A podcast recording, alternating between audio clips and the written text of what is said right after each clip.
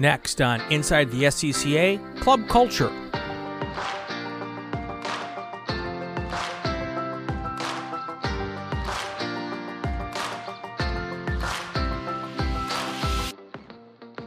Today, our guest is Heyward Wagner. Heyward is the Senior Director of Rally Solo and Experiential Programs.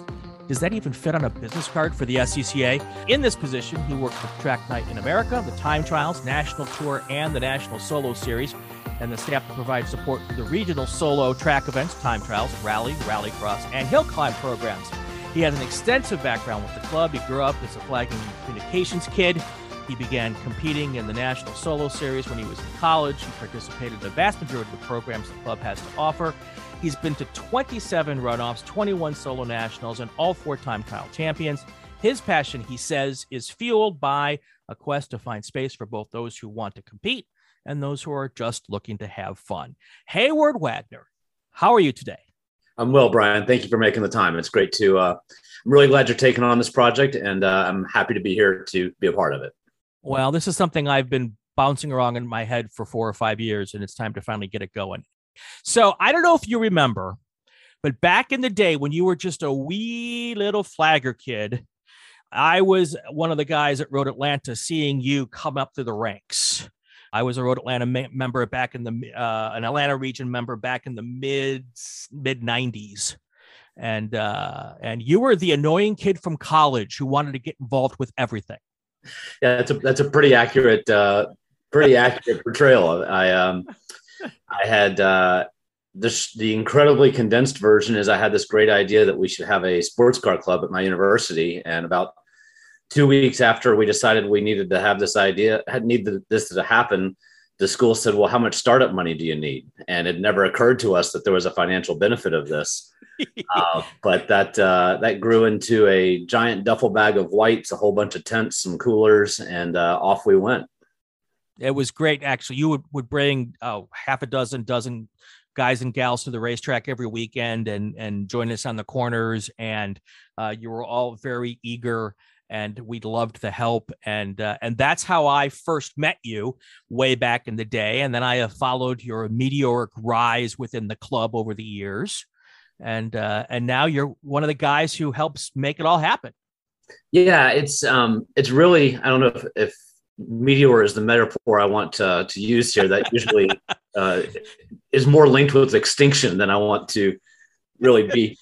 Um, but yeah, it's been a really interesting um, ride. You know, I, I, went from growing up in my parents' camper. Um, my dad was the first national administrator of flagging communications, and as they were trying to standardize flagging. Uh, he and my mom wrote the first flag manual, and that was kind of my introduction to who my parents were. You know, they were going and doing training schools and whatnot, and that you know, obviously got me into flagging and then autocross. And um, I was the Atlanta region solo chair in the mid. Uh, what, what, do we call between 2000 and 2010? Is that the aughts? I, the aughts, yes. Yeah.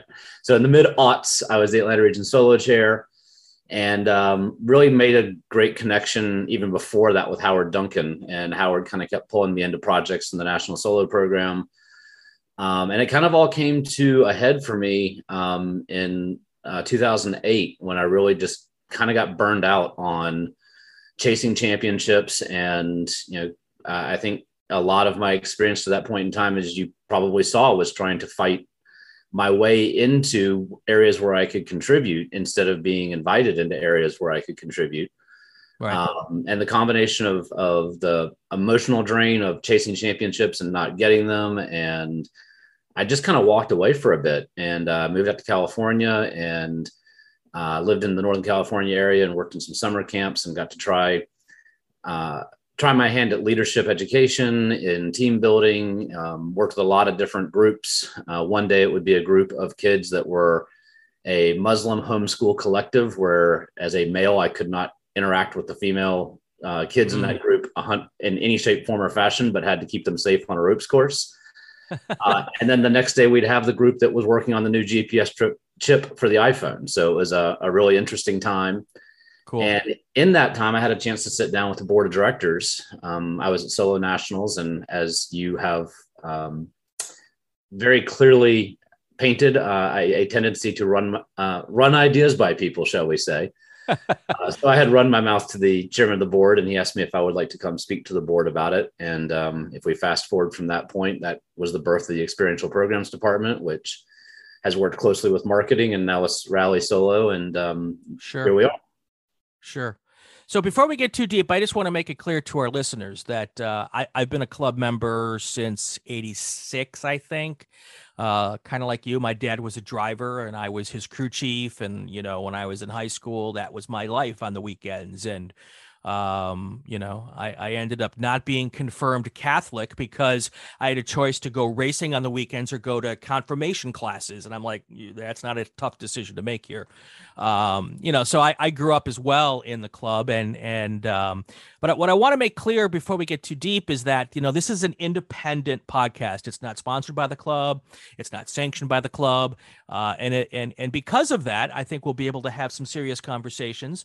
They will be sometimes tough conversations, but I think they're important conversations. And, but, but I'm not going to allow the podcast just for folks listening to become a club bashing type thing because I love this club. I really do. I think it's important. It's an important place for people to go and and, and, and get in touch with their their cars and it's a family thing. And and I, I just I think it's a really uh, amazing opportunity uh, for people who are interested in, in the car culture. Um, that said, if the club finds value in this podcast and would love to put it on its website and promote it a little bit, I'd be happy to let that happen. Uh, over time, maybe they will re- listen to some episodes and, and you guys might like it enough or think it's important enough uh, to put up there and, and get some get some ears on it. So now that that's out of the way, we were talking ahead of this and about what we wanted to talk about because Heyward, with you, I could talk about solo, rally, time trials, track events, track night in America. We could talk about all those things, and we will eventually. But I think this, the which I think is important. Uh, we're going to talk a little bit about the culture of the club right now. You know, it's an evolving club. It has been evolving for seventy-five years now. What's the? How old are we? I think we're seventy-eight now. 78 now. I'm wearing my 75th uh, anniversary vest today, and it feels about three right. years old. There you go. You know, and obviously the club today is not the club that it was 78 years ago. It's not the club that it was 15 years ago. And it, it might not even be the club that it needs to be today. And that's why I think that the discussion of the culture is there. There's a perception right now that the club is is there's no place in the club for the old folks and the young folks. A, a perception I don't agree with. I won't say it's not a struggle.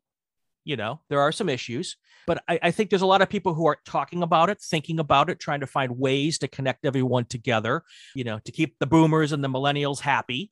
Let's talk a little bit about what the club is doing or what the club sees are the issues. And and maybe we can have some discussions about what we can all do to make things a little more fun going forward. How's that? Sounds great. so anybody who follows online, there's a couple of places. There's the official SCCA webpage, and then there's the official unofficial SCCA webpage. One is somewhat moderated by the club. I think there are people who think it's too moderated, but there will always be those folks. The other Facebook page is a wild, wild west of everything from bashing to people who love it and fights and back and forth and idiotic memes and all that kind of stuff but it does kind of depict this idea of of of people who there are certainly people who aren't completely happy certainly people who think there are change need changes needed and then there are some people who would be very happy for nothing to change ever again how do you fight that that's a that's a, a great opening question. I, you know what? Right now, I could stop talking for the next 45 minutes and you could vamp on this, but uh, let's continue. Yeah. I mean, I think, I mean, I think you've identified the landscape pretty accurately. Um, and the, the humorous way that I try to look at this sometimes that's not at all a joke is that we at SCCA, our core business is helping people find their hobby. And for some people, that's driving a car. And for some people, that's waving a flag. And for some people, that's stewarding a race and and for some people that's slinging poo on the internet and that has become a significant uh, part of the SCCA quote unquote lifestyle um, and you know what we see more times than not is that um, a lot of times these are folks that are not actively involved in our programs. These are not people who are engaged in um, in a positive way, uh, and they just what we see a lot of, especially in the unofficial group, is people who are just looking for, for lack of a better way of putting it, they're looking for a fight. They're looking for someone to take them on, and uh, see how deep that comment thread can go and how many likes they can get. Um, and you know, it's it's a big it's a big challenge for us as an organization because we do absolutely see people know of people who have come into an SCCA program, SCCA space, had an event or two, want to learn more about it, and they go to this wild, wild west of um, discussion, and they're like, "Whoa, these these people are insane. This is nuts. I don't I don't want to have anything to do with any of this." And you know, you mentioned there's a lot lot to it unpack in that opening, but you mentioned that you know some folks feel like we moderate our group too tightly.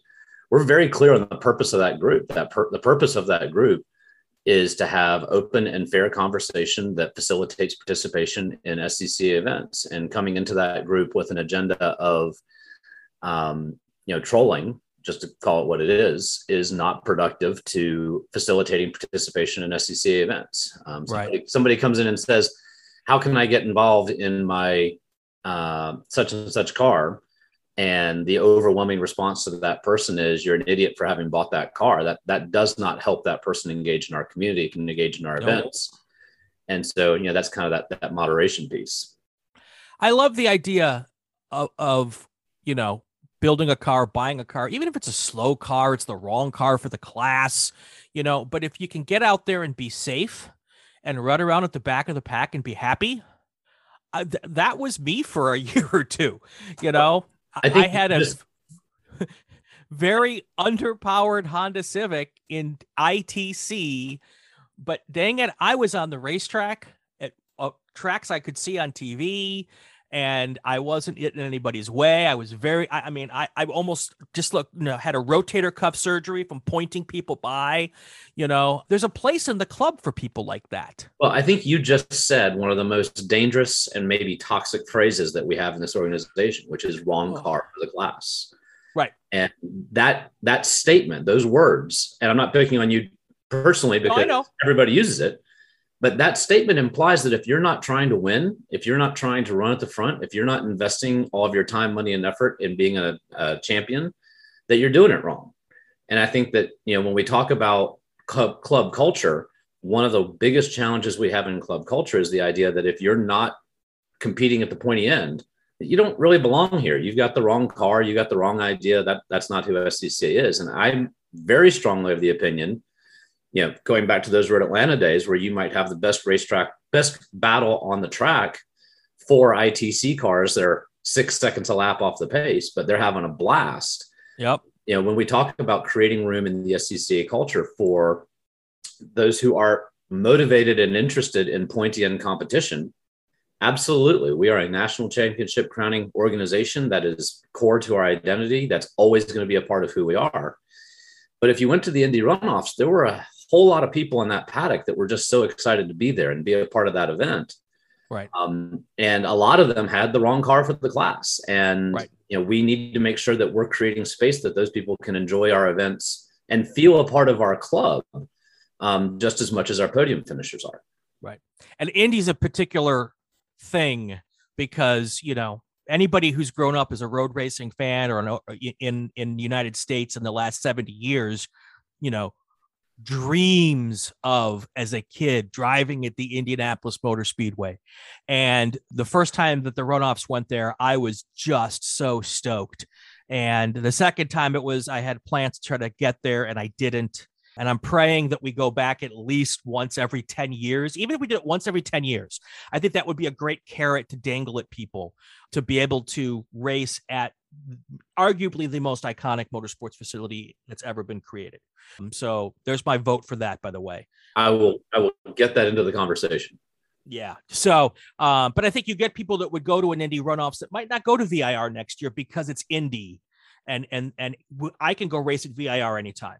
I can go race at Sonoma anytime. You know. Yeah. Yeah, and I think so, that's that's absolutely what we see with that event. Um, you know, yeah. it, it, it is alluring to go to a track that people can't get a lot of uh, laps on. There's no home field advantage at Indy. There's tremendous history at Indy. There's tremendous facilities at Indy. Um, you will get pictures of you and your car at Indy that you can't get it, uh, the equivalent of at any other track. And so That's know, right. all those things add up. That's right. So, you know, we there's so much to talk about here. You know, 20 years ago, before the internet, we many people would refer to the SCCA as the secret car club of America. And today we have this this ginormously amazing and practically free promotional tool that can eliminate the secret car club of America moniker. And two things are happening. I, I don't think the club has fully utilized that tool as well as it could have. And I don't think there's a really hard way to argue that. And then you have the art, the whole discussion of the trolls and arguing back and forth and trying to fight that the negativity that can come from, as I like to call them, keyboard ninjas or keyboard warriors. What are the types of things that the club is trying to do to better utilize these digital resources to help bring in the younger folks, honestly, because us older folks aren't going to be around as long as we would like to think we are, and we're we're tired. I gotta tell you, I I I just I can't. I have no desire to stand on a corner all day long anymore, and we need people to do things like that. You are you are scratching the surface of about twelve different podcast conversations. we have one on the the current state and future trajectory of flagging. Uh, we could do an entire podcast on the phrase "the secret car club of America." Um, yep. My position there, just super quick, is I don't think that we're the secret car club of America. I think that there are way more people that know about us and have a negative opinion of competing or participating with us than there are people who don't know about us. And I think that that negative opinion be- is born in part from the fact that we have, for so much of our history, been about national championship competition. That that's what we have promoted as our key brand. And, and growing up at Road Atlanta in the 80s, you know, the SCCA was the, from a marketing standpoint, the, the SCCA was the runoffs, and the runoffs was Paul Newman. And so the message right. that went out to the world was this is a place for Paul Newman and people of his ilk to come and participate. Um, that's not a secret. That's not hiding who we are. That's putting out the hardest way to get involved as our primary product. Um, I think you know, I managed, uh, attempted to manage the marketing department uh, for the organization for about three years. And uh, one of the things that I'm really aware of is the idea, a concept that I refer to as national office puberty, um, which is where you come into the national office staff as a fresh faced, optimistic, bright eyed kid who's got all these great ideas that's going to fix it all. And how hard could it be? And if these dummies would just do it my way, uh, it would be a lot better. And um, over the course of the next couple of months, your your skin breaks out, your voice sounds funny, you start growing hair where you don't want it, and by the time that you're a full on grown national office adult, you realize it's just not quite as easy as you thought it was back when you were that fresh faced kid. And I think to that, um, from the marketing standpoint, you know, right now our marketing team, for all intents and purposes, is three people. Um, mm-hmm. and, and, people tend to say, well, you, it's three people. That's that's a that should be enough to do these things well and do these things better. Um, but the challenge is that that's three people that are trying to carry a brand forward. Um, yeah, I, I relate SCCA a lot to like a General Mills or a General Motors type of thing, where you have a parent company and then you have all the brands that come off of that. You have your Cadillac, your Chevrolet, your Corvette, sure. whatever you know, we have essentially about nine brands right now that we're trying to um, carry forward in this organization. And, you know, we get a lot of questions about, well, why can't you be more like this organization? Why can't you, why, why isn't your web presence more like this? Why don't you stream like this organization? Why don't you, do, and I think, you know, it's really important to understand in those conversations who SCCA is as a brand. Um, and that is, you know, our job yeah, I, will pick on Grid Life a little bit or exemplify Grid Life. Um, I have a really great relationship with Chris and Adam, and and you know, uh, Tomo works on with uh, Grid Life and us a lot. Um, been to events, and I love what they do. They they are doing an amazing job. Um, and this really kind of ties back to the first question. So, um, uh, Grid Life does an amazing job of shining a light on racetrack activity, of getting people who are not savvy, educated, aware of how to get onto a racetrack, excited about the idea of getting onto a racetrack.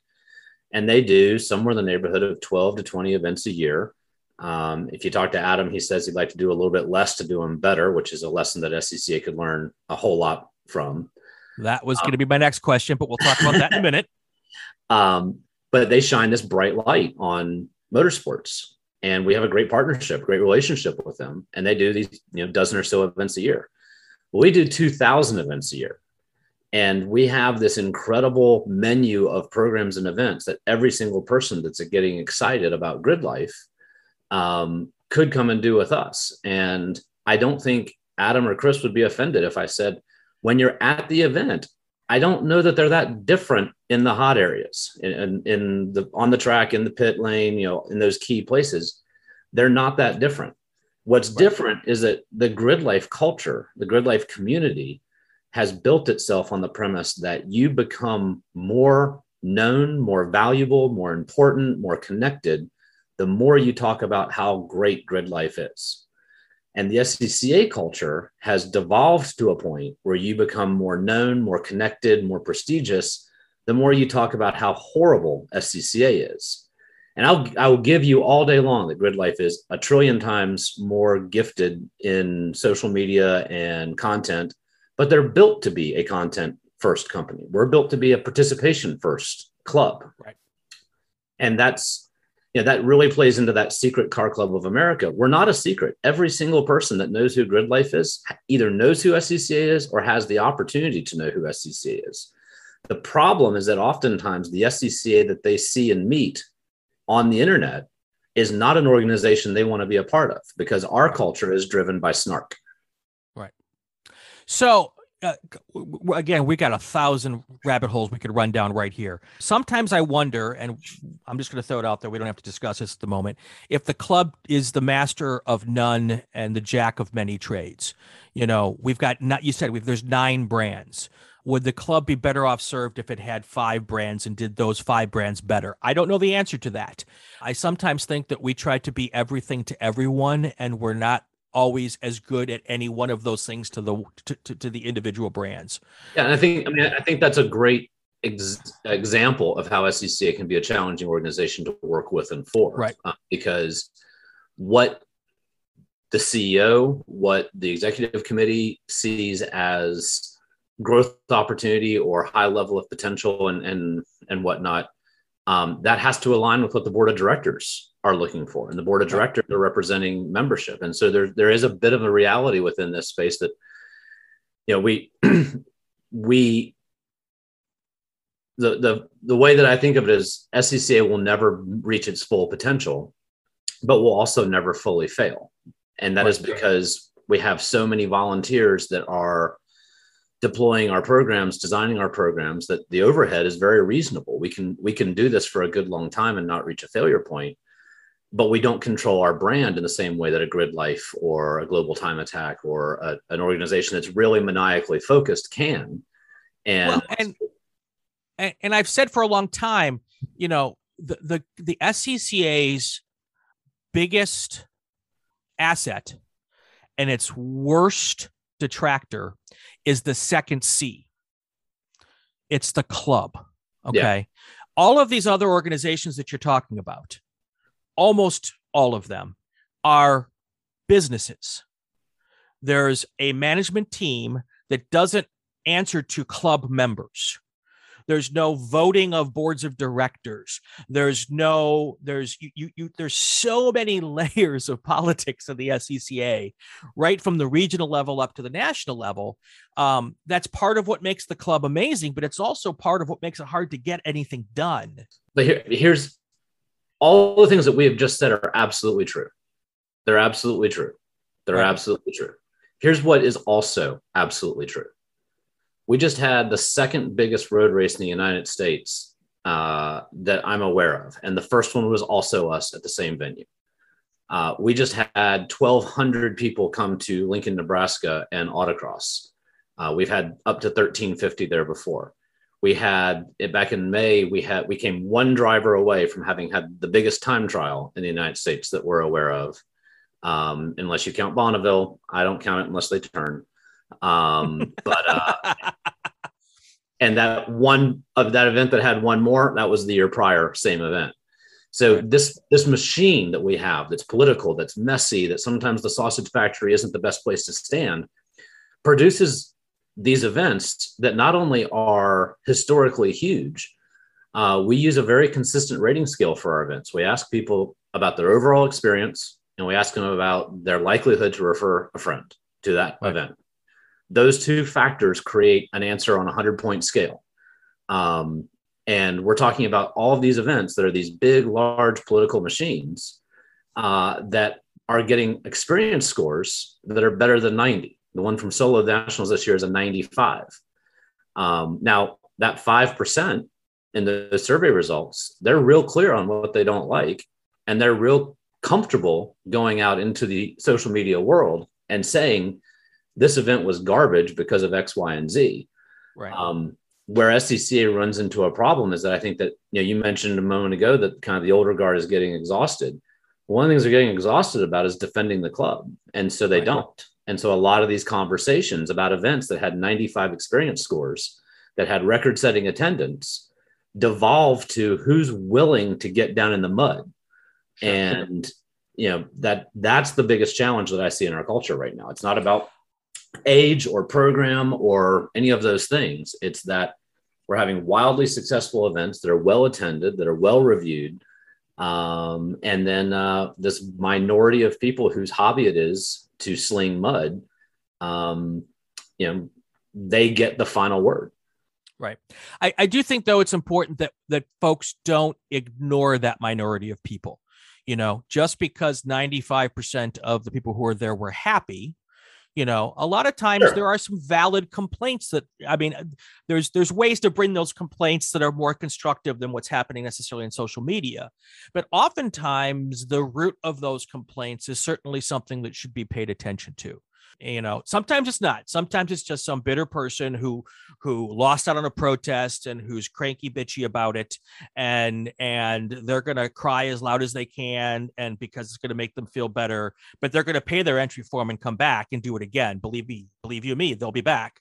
One of the things i'm really passionate about in event design and deployment is making sure that we do learn from those mistakes. Um, right. Yeah, a really good example of solo nationals this year we did trophies in grid which by survey results was extremely well received. It was also the most polarizing element of the event. People either were really into it and really liked it or absolutely um, opposed to it. And so one of the big conversations at a staff level this uh, off season is how do we bring some more of that energy of the banquet, the all together, um, the all togetherness of a, of a banquet into a space um, into this new rethought space. And so we don't just look at it and say, well, 88% of the people said they were good with it. So let's charge on. Um, that other 12, 15% has some really good points. And so we're looking at how sure. do we, how do we create that? So yeah, I absolutely, absolutely support the idea that um, minority, minority populations should not be ignored when they have meaningful f- feedback, nor should minority vocal populations be solely listened to when they are squeaking the most wheels. You know, you were also talking about how getting other people from other organizations to come and play with us in the club and how they look at us online and, and look what they see and, and may not want to might not want to come with that. I think part of it also has to do with the club's members oftentimes looking down upon these other organizations Absolutely. Um, and, and I think it's really important to understand that A, they're not going away, but more importantly, we, we, we can live together. You know, I, I, I, for some time, you know, tried to run a photography business in, in, in Southern California. And, you know, photographers are extraordinarily, you know, territorial and snarky. And, and my thought was, there's 18 million people in in the Los Angeles area. I'm sure there's enough clients for me to not have to be that way. And it's kind of the same way with the car world. It's you very, know, there's a very simple uh, statistical correlation to what you just said. Mazda has built and sold a million Miatas in the United States. 200,000 muscle cars are sold every single year. The population of people who are interested in driving fun cars is infinitely higher than what Grid Life, NASA, SCCA, Global Time Attack, SVRA, Hooked on Driving, you know, fill in the blank. Uh, Champ Car. We are not, we are, we are not capturing um, the lion's share, the sport, the sport of performance driving, which is really what ties all these things together, um, is not scratching the surface of the people who are interested in driving fun cars. And in my mind, I think that a lot of that is tied to the fact that motorsport is almost an invisible term in the United States when compared with the word racing. We don't embrace the idea as a sport that driving for fun is a form of motorsport in the same way that snow sports has embraced the idea that buying a lift ticket and sliding down a hill all day uh, is a perfectly acceptable way to engage in snow sports. And so we just call our hobby, our activity racing. Um, and don't do that about autocross in front of a road racer of a certain mindset. Um, and, but we just call it ra- racing and we assume that everybody wants to compete and that's the gateway. The get historically that's been the gateway. And I think if you went to any ski resort in the world and just stood at the top of the uh, the chairlift and slapped numbers on people's backs as they came off of the chairlift, and when they got to the bottom, handed them a piece of paper that told them they were terrible at it. Um, that's probably the last day they go skiing, and that right. historically has been how we get people into motorsport. Right. I, I I've done both autocross and uh, and road racing, and I always kind of giggle when I hear road racers look down on autocross. Road racers who look down on autocross are just simply not skilled enough to be a good technical driver to be good at autocross. I'll put that out there right now. I, I I've seen many more autocrossers become great road racers than I've become ro- seen road racers become good autocrossers. Yeah, I mean, uh, so I'm not going to engage. I'm not going to engage in the debate, but I of think, of course, that, you're not. I think you know the reality is that if you look at, you know, I think um, uh, we have seen. Uh, I'll, I'll make it very simple. We Tom O'Gorman is a great case study. Tom O'Gorman was a decent to good autocrosser uh, when he was in high school. Um, I saw one of his early autocrosses, and you could see a lot of talent and not a lot of discipline and not a lot of focus. And as he has matured and grown in the sport and gone and done things at higher speed and road raced, he's carried skill over. And I think he is a better road racer from the get go because of his experience with autocross. Absolutely. Tom O'Gorman was not a dominant autocrosser until he started road racing. And when he started road racing and started getting really comfortable with a car on the edge at real speed and came back to autocross, he has been a dominant autocrosser. And so there are things that can be learned on both sides of the skill set. Um, and are, the important part is the ones that separate themselves from the pack are the ones who continue learning as they transition back and forth, right. as opposed to the ones who decide they're going to do it a way and then try to make that way work. We'll be back right after a short break. You're listening to Inside the SCCA.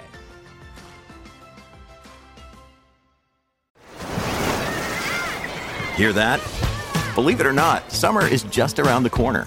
Luckily, Armor All, America's most trusted auto appearance brand, has what your car needs to get that perfect summer shine. Plus, now through May 31st, we'll give you $5 for every 20 you spend on Armor All products. That means car wash pods, protectant, tire shine, you name it. Find out how to get your $5 rebate at armorall.com. Armor All, less work, more clean. Terms apply.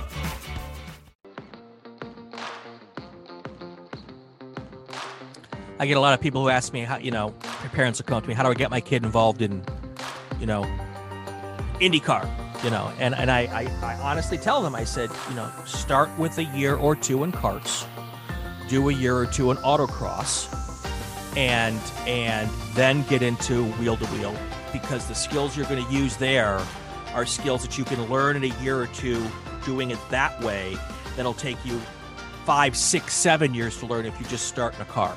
You know, and it's interesting how, you know, while I, I said earlier that I felt sometimes the club was the jack of all trades, it tries to be everything to everyone. If people would kind of experience all the different parts of the club, if we could actually create almost like a ladder system, like a road to road racing system, wow, maybe I should start talking with you more to get from, let's say, solo to track to, to, to, or track night to solo to time trials to road racing. I think you'd create a whole lot better race car drivers. So let's, so number one, um, our enduro program, which we're working on right now, is very much built in the idea that you can have, if you can have some positive blemish free track night events or time trials events that you can kind of skip ahead and get into that program pretty quick. And, and so we're very much looking at that. Ladder isn't necessarily the right term. It's more about access than it is about ascend, ascending. Sure. Um, but, and but the concept is there. So let's flip that and let's look at what you just said through the eyes of someone who's more interested in recreation than competition. So right now, our club culture is kind of based on the idea of getting the right car. We already talked about that doing the right things for it, the right class, going down that rabbit hole. You might have somebody show up at a regional autocross in a 2001 Miata and have the time of their life, and they come in in you know near last place, eight seconds off the pace. And the message that we kind of give them is, "Hey, you like it? That's great. Uh, you actually need a 99 Miata, and it has to be a sport. And by the way, there's a set of wheels that SSR stopped making 20 years ago. Good luck finding them, but without them, you're screwed. Um, and so we give this like, if you want to go down an SCCA rabbit hole, you need to find the right car, the right class, the right parts, the right things. So, what if we flipped that? And what if we looked at the world that you just described through the recreational eye, which is I've got a 2001 Miata. I'd love to autocross it. I'd love to do some track days. Road rally looks like it could be a heck of a lot of fun. What's this time trials thing? Can I hill climb it? We have this whole suite of things that people can do. And some of the challenge is that we don't have great rule alignment across that. And that's right. something that we are working on and looking at. But right now, our club culture does not encourage cross participation in the way that it could. And my opinion is that the more that we can encourage people to cross participate, the more that your club journey becomes about your car, your community, your club. And again, there's still all the real estate in the world for people to take out sharp swords and sword fight for national championships. That's always going to be core to who we are. Sure. But I think this club would benefit tremendously if we could lean in really hard to the idea that if that right now our core constituency of members do not love their car.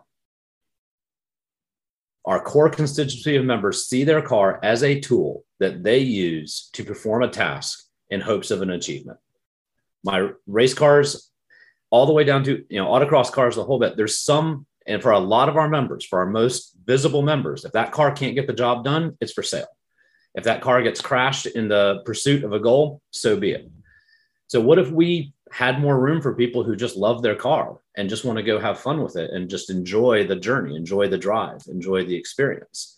And right, that right. to me, going back to that snow sports metaphor, that's where we're missing. We're not creating space in our organization, in our community, in our culture, in our sport for the people that just want to go ride some hills and hang out in the bar with their buddies afterwards and talk about how great it was.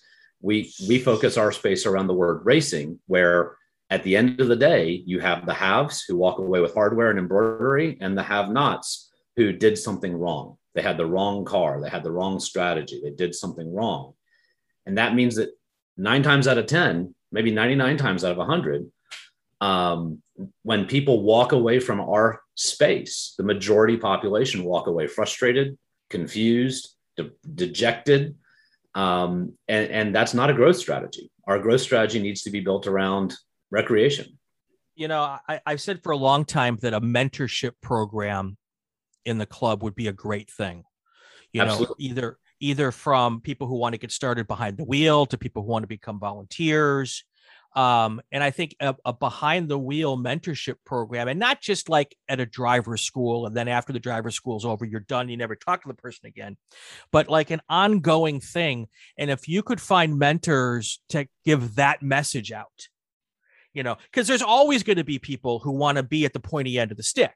Sure. You know, and and that is a great thing. I don't, you know, yeah. we've 78 years, but you're right. I, I, I don't know how to solve that problem because it's yeah, a competitive it's... thing.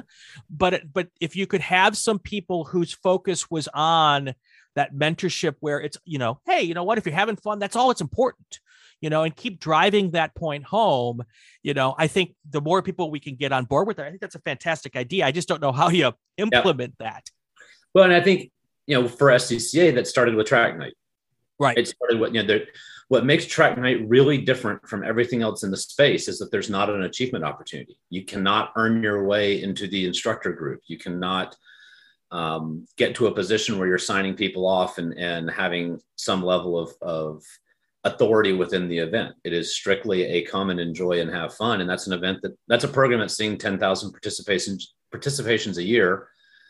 Um, and, you know, is, has a really strong safety record, has a really strong experience score, you know, all the things you want to see.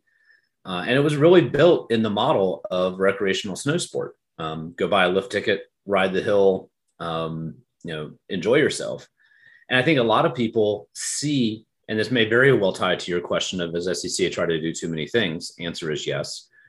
Um, this may very well tie to that, but a lot of people were really uncomfortable with the club putting energy towards that concept. Uh, you know, is, is SCCA now is does fun with cars mean that SCCA no longer values competition, that SCCA no longer prioritizes championship competition? Is it all just, you know, uh, just a, a, big party and, and nobody cares about the, the competition piece?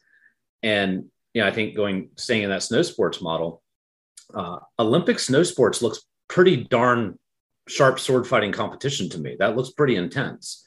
And I think that if you, you know, going back to that, 99% of your people who own skis and snowboards in the United States probably don't own a jersey.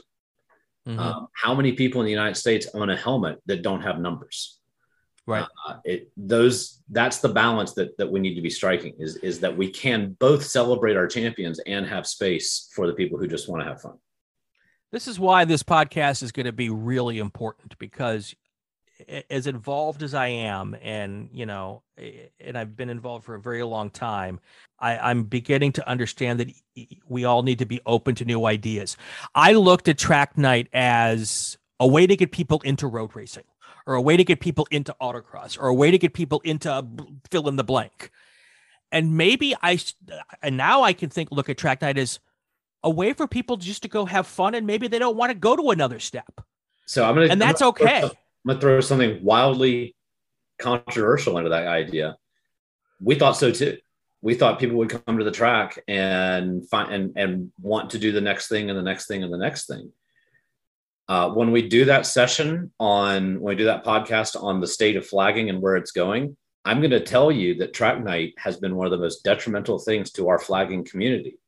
Mm. Because 25 years ago, when I was getting into flagging, if I wanted to be at a racetrack, my ways to get into the racetrack, to get through the gate, were to volunteer at an SCCA event, build a race car, or go run with a fringe organization I'd never heard of. Those are the three ways in.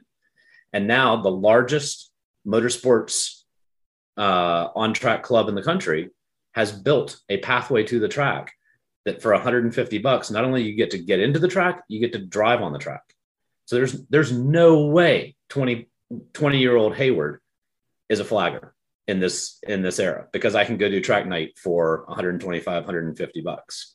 Right. Um, so that idea of you know unintended consequences um, in this culture, uh, you know, and, and that's that's just a brief aside.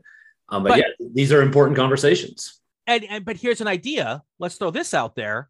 Um, why, when I go to a track night event, have I not been handed a, a piece of paper that invites me to to Buttonwillow in two weeks to come and be a flagger? So great question. Um, and the answer to that question, uh, and I'm, I'm, watching the clock too. Yeah. the answer to that question is pretty simple. It's that we have three people in a marketing team that are trying to right. support nine brands, and we're trying to. But you know, but it's not. We don't need to rely on the SCCA to do that you know, Button well, Willow, the Cal Club knows, and I'm a member of Cal Club, and I'm I'm very connected with the with the with the board and all of that. Um, there, there's no reason why Cal Club couldn't print up hundred pieces of paper and and deliver them to whoever's going to run track night for that weekend, and say, hey, at registration, please hand this out. So one of the things that we try to do at track night is make sure the regions know that they're invited to do exactly that And Right. and Tyler in the southeast has come to a ton of events and walked around and talked to people and, and gotten some interest and gotten those things going. That's the mentorship model that you're speaking about. That's what we need Right. the people that can get out and do that. The problem is um, what we have learned, what I have learned is that everybody who's engaged right now with SCCA likes how and where they're engaged, and they're pretty darn busy with the way that they're engaged Right. already. And so it's really hard to get a volunteer who loves flagging, who is being asked to flag uh, 63 weekends a year, to also come out on a Tuesday night and try to find somebody to help them, you know, meet that unrealistic goal.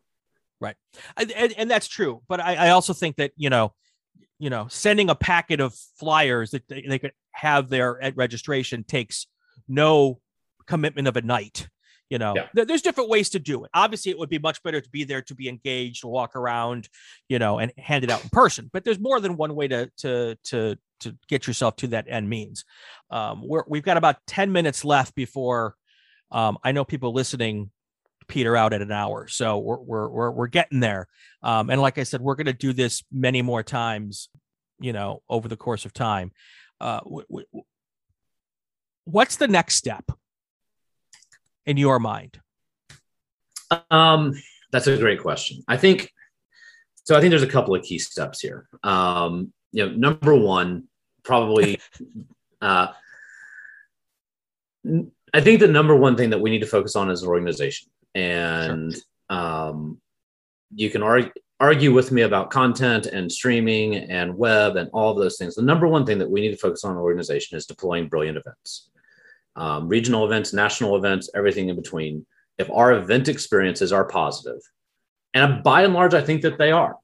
Um, but if our event experiences are positive, if we make good decisions in our stewarding and our event leadership, then we're serving the right food in the restaurant. So that's step Right. one.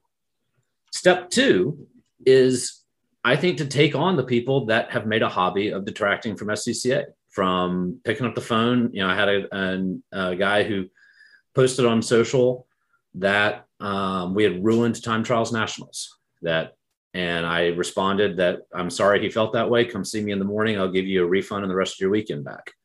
Uh, he didn't come see me. I went and found him and we had a conversation and i i basically said i need you to decide if this event is ruined. Let me give you a refund and pack it up. Or this event is not ruined and you'd like to continue um, and it was a productive conversation and we got to a, a place of agreement. I understood his complaint and he understood my position. But we're i think as an organization we're pretty uncomfortable having that type of conversation. And so i think having those one-on-one conversations with people that whether it's out of frustration or out of um, just how they choose to show up in the space when those things are said that are damaging to the brand um, we don't need to have a 173 comment thread on on social media about it we need to pick up the phone and call and say hey what what is the challenge here what's the difficulty uh, how do we get past it? And then I think the, the the third thing that we need to do once we get to the other side of that is we are a 50,000 member organization that sometimes relies on three overworked people to be our marketing uh, department in its entirety. And so we've created a ton of really strong content over the last couple of years, in my opinion, some really great videos. Um, and uh, we're working with Hoosier on a shop manual series that helps people get more information about motorsports. Um, we've done a lot of stuff, um, you know, member stories and this sort of thing.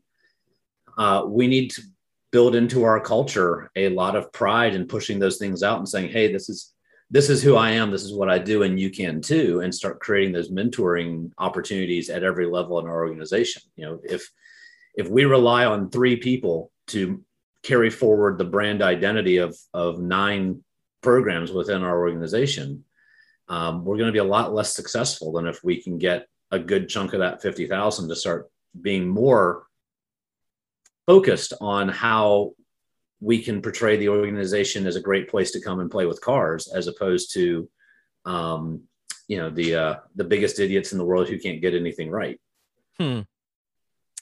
It's a lot to deal with. It's a lot to think about. It's a lot to talk about. We're not going to solve anything in one podcast. Um, but I think it's important that uh, the people out there know that the, there's people at the club level thinking about these things, working on these things. um, even though they might not feel that way, that they're listening to them and and trying to do you know what's best for the club. I've uh, you know the the intention is good. Uh, the execution maybe sometimes not always as good as we'd want it to be, but these aren't easy things to deal with. No, they're not, and and you know that's where um, I will say this: a lot of time, I've had a number of people who have had these kind of kicked off these diatribes on social media, and I've gone to them and I've said, "Well, just come to me and talk to me about this. Let's have a conversation." And their response, I've had the response a number of times that amounts to, "Yeah, but you're so busy. I didn't want to bother you with it." And if there's anything that can come out of these conversations that you know, if if you are truly interested in helping um, manage my time, helping my work life balance, um, it's a lot easier to have that 10 minute phone conversation than it is to, to mop up a social media mess. And, right. and I would just encourage anybody in the organization at any level who is frustrated with the, where things are, where things are going, reach out to your solo chair, your race chair, your RE, your uh, divisional administrator, you're a member of the board of directors, a member of the staff, and ask for the conversation. And if they don't give you the conversation, or you don't like the conversation you have, and you want to go to social media and say, I had a bad experience, I can't fault you for doing that. But giving us an opportunity, giving the club an opportunity to have these conversations based in in collaboration, connection, conversation um, that's what's going to move us forward. And so I think that's that's probably uh, the strongest note I can end on. I, I agree, and and I don't know anybody in the club in almost all cases who won't be open to a respectful conversation, even if it's an uncomfortable conversation. So I think that's a good place to to wrap this one up for today. Heyward, thanks for being with us on this uh, on this second episode of Inside the SEC. I really appreciate your time. My pleasure. Thank you. Before I leave you on this episode, I want to tell you about Howard Duck Allen, one of the most widely recognized and memorable members of the SCCA. He passed away uh, earlier this month at the age of 71. He first joined the club in 1978, shortly after moving to Oregon from Michigan. He became a participant in F&C with his wife Cheryl Mindy Allen. Everybody knew Cheryl as Mindy. And everyone knew Howard as Duck, by the way. Howard Allen later campaigned a VW Rabbit in F production, G production. Sometimes he'd enter the car uh, in both classes in the runoffs. That was before it was popular to do that kind of thing. He later bought a Spec Racer Ford and, and uh, campaigned that until the end of his driving career. In the 1990s, Duck became a steward. Then in 2003, he was elected area director for the Pacific Northwest and served two terms on the national board. He was also the secretary of the SCCA Pro Racing Board. As an official, uh, he particularly enjoyed driving the pace car at the runoffs, but in Oregon region, he was best known as the chief instructor at the annual driver's school. He had a real passion for helping drivers learn how to race safely and many Northwest drivers got their start in the SCCA through Duck. Oregon Region's Rookie of the Year award is known as the Howard Allen Award for this reason. Uh, personal life, he was devoted to his wife, Mindy. She left us way too soon in 2009. Uh, before her passing, she told Howard she would be his guardian angel sitting on his right shoulder. By the spring of 2010, Duck sported a new tattoo on that shoulder featuring her name and a bouquet of roses. Duck never got married again. Duck was well known for his candor and his often inappropriate but always good natured sense of humor. Uh, he was a serious guy only when discussing racing, and again, passionate about getting new drivers and teaching them how to race safely, and he was dedicated to fairness. I met Duck and Mindy at the runoffs at Mid Ohio in the mid 90s. I don't remember which runoffs it was. Um, but I got to spend a couple of days on station with them. And uh, one of the things that, uh, well, first of all, both of them were a ton of fun. I can only imagine the folks who spent a lot of time with them have a whole ton of stories to tell. But there was never a time on station where the two of them weren't trying to make it fun. And the other thing I noticed real quickly is, uh, and I said to myself, and this was not something I would normally say back in the 90s when I was in my 20s. I didn't necessarily pay attention to these things at that point in my life. But I remember walking away from that runoffs and thinking to myself, there aren't two people in this world who love each other more than Duck and Mindy. So I really uh, enjoyed my time with them. Uh, over the years, I had conversations with Duck off and on about many different things, and uh, what we always went back to those times at the runoffs to have a chat about that. So, again, we're to miss uh, we're going to miss Duck Allen a ton. He was a big part of this club and an important part of this club, and important to all of his friends and family. Godspeed, Duck Allen. Good job, racer. We will see you again for another lap down the road. All right, that's going to do it for this week's episode of Inside the SCCA. Subscribe to the Racing Wire Podcast Network so you won't miss an episode. It would also be great if you'd leave a comment, especially if it's a good one. If it's not one, not a good one, you can leave that on some other podcast. You can also follow us on social media, find out who our next guest is, uh, and leave us a question on Twitter. It's at Racing Wire Net. Uh, there'll be a new Inside the SCCA every week. Have a great week. Go play with cars. This is Inside the SCCA. I'm Brian Belansky, and you are listening to the Racing Wire Podcast Network. Inside the SCCA is a presentation of the Racing Wire Podcast Network and Rural 15 Productions. This podcast is not affiliated with, endorsed, or sponsored by the Sports Car Club of America. The views expressed within are those of the host and our guests, and not that of the SCCA.